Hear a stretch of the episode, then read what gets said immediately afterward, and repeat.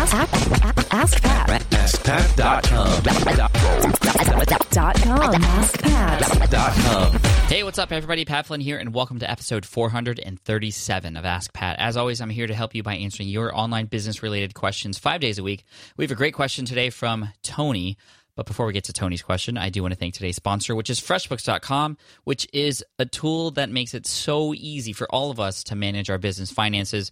They serve over 3 million small businesses, including my own, and they can help serve you too, just making it really easy to organize everything from your income to expenses and even invoicing as well. So if you'd like to check it out for 30 days for free and see if it works for you, which it will, check it out at getfreshbooks.com and make sure you enter Ask Pat in the How Did You Hear About Us section. Again, that's getfreshbooks.com. Enter Ask Pat. All right, here's today's question from Tony. Hey Pat, this is Tony from designerhacks.com. I, I recently contacted you for an interview and um, you basically told me you have a busy schedule and I completely understand that. But I figured maybe Ask Pat is a good forum. If I have one question to ask, maybe you would answer it. So uh, basically, I was thinking uh, my my audience is designers, and I listened to SPI 90, uh, which is six things architecture taught you about starting an online business, and I'm really curious of the uh, flip side of that. Um, if owning your own online business, uh, what what that has taught you about design and how you look at design differently now that you own your own online business. I'd love to hear your answer. I'd love to share it with my own audience. Um, thanks again so much for everything that you do, and keep on keeping on. Hey, Tony, what's up? Thank you so much for this question. I really appreciate it, and I love questions like this. So, how is owning my own online business? How is becoming my own boss? How is you know doing work in the online space? What has that taught me about design?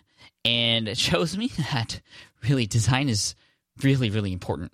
And you know, there's this debate between whether content is king or design is king. And there was a post that Derek Halpern posted on socialtriggers.com, which started this huge, massive viral debate about whether content is most important or design is most important. And really, what it comes down to is they are both equally important because, you know, unless your design is okay, you know, the content, you know, the, the the design is the first thing people see when they land on your site. And so that's obviously very important because it could be an immediate turnoff before even people before people even get into your content. But at the same time, the design could be the best thing in the world, but if your content is lacking, then that doesn't matter either. So there there is a d- definite conversation that happens between the online business and things like conversions and sales numbers and email subscribers and time on site and those those kinds of metrics and design because I've seen it. I've done design changes over time. I've seen how it affects the ROI and, and all those sorts of things. Now, the most important thing that I learned is that when you design for the user experience, that always helps business. When I've designed for what I feel looks best, that doesn't necessarily correlate at all. What I feel is is good design doesn't actually matter. And so that's why I feel like people like Dustin, who's on my team, he is a UI or user interface, user experience designer, and his expertise is understanding how people use design. So knowing that when somebody comes on your website or lands on your landing page or goes and visits your sales pages, uh, sales page, or sees your icon on iTunes for your podcast or sees your avatar on social media and your branding and on your cover art and all those sorts of things. I mean, that has an immediate impression on what people feel about who you are and what you have to provide. But as people go through your content, as they navigate through those things, that is all design. And uh, when somebody understands how a person thinks when looking at something, it can be a huge advantage. So to kind of sum things up for for you, Tony, um, it has showed me that design is absolutely a, part of the process, um, but also design doesn't matter for me. It matters for the users, and when the users are happier, when the users have to think less, they can get more into what I want them to think about. This kind of has a opposite effect you know you want the design to be great and you want people to notice it but the less people notice it at the same time the more likely they are to get into whatever it is that you want them to do. It's when they start to notice these things because this is this is where the line is drawn.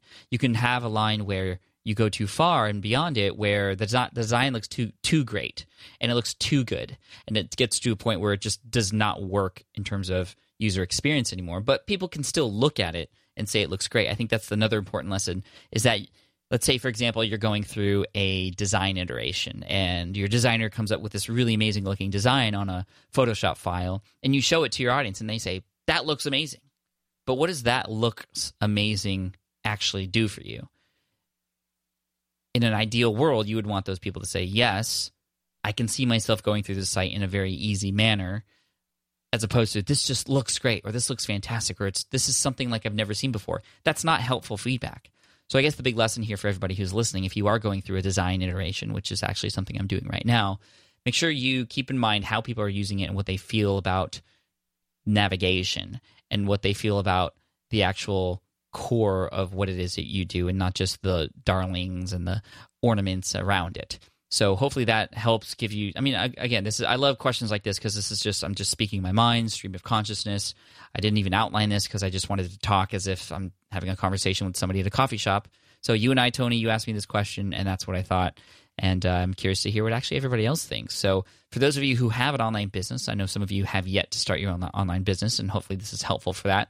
Uh, but if you have an online business, use the hashtag AskPat437. Again, hashtag AskPat437 on Twitter, and we can continue this conversation on that platform just to kind of, you know, I, I love discussions like this. I would love to just sit in a room with people and just talk about things like this because this stuff interests me quite a bit. So, anyway, what are your feelings? How has your online business changed your thoughts about design? Because when we go into an online business, you might think that you need the best design in the world, but uh, or or something that's completely fancy or something that looks like somebody else, but that actually isn't always the answer, and usually is not the answer.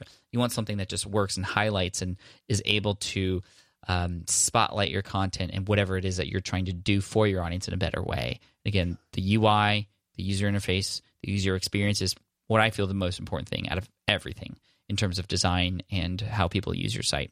So, Tony, thank you so much for the question. I really appreciate it. And uh, I'm going to send you an Ask Pat t shirt for having your question featured here on the show. And uh, for those of you who have a question you'd, you'd like potentially featured here on the show, just head on over to askpat.com. You can ask right there on that page. Uh, I had mentioned a design iteration or a new design for SPI that's coming up. We've been working really hard on that and I look forward to sharing that with you in the next uh, however many months it takes to get that all implemented. It's still we're still going through the design process, and we're doing some custom pages for a lot of the different parts of my website. We're trying to make a cohesive brand through Smart Passive Income and the Ask Pat podcast and SPI TV. Right now, each of those entities could be pretty separate, and they each have their own logo, and they could be by themselves but I want to create a cohesive language across all different platforms, and that's something we're working on right now. But anyway, just wanted to share that with you guys. And again, thank you so much for your support. I also want to thank FreshBooks for their support as well. They've sponsored this episode. They make it really easy for all of us to just keep track of our finances. And when it comes time to do our taxes or just we want to get a glimpse of how our business is doing financially, just makes it really easy to do that. Plus, if you do any invoicing, if you are, for example, a freelancer and you need a bill client or you're a consultant and or a coach and you need to bill your students or you know whatever. They make invoicing incredibly easy so you can get paid. It looks incredibly professional and it helps you with your business and uh, you got to check it out.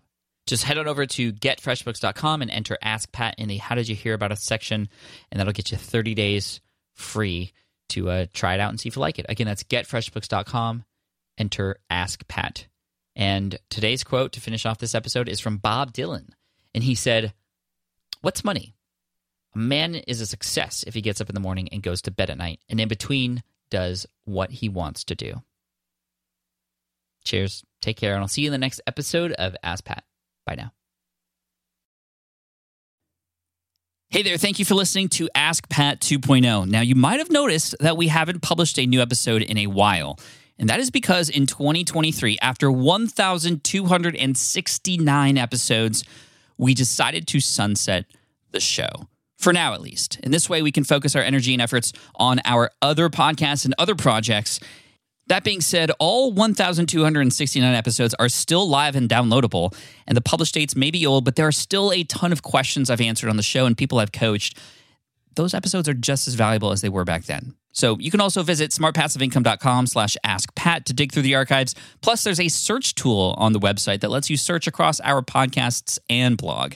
And of course, the Smart Passive Income podcast is still live and energetic and awesome and publishing twice a week. So make sure you're subscribed there so we can still continue this conversation.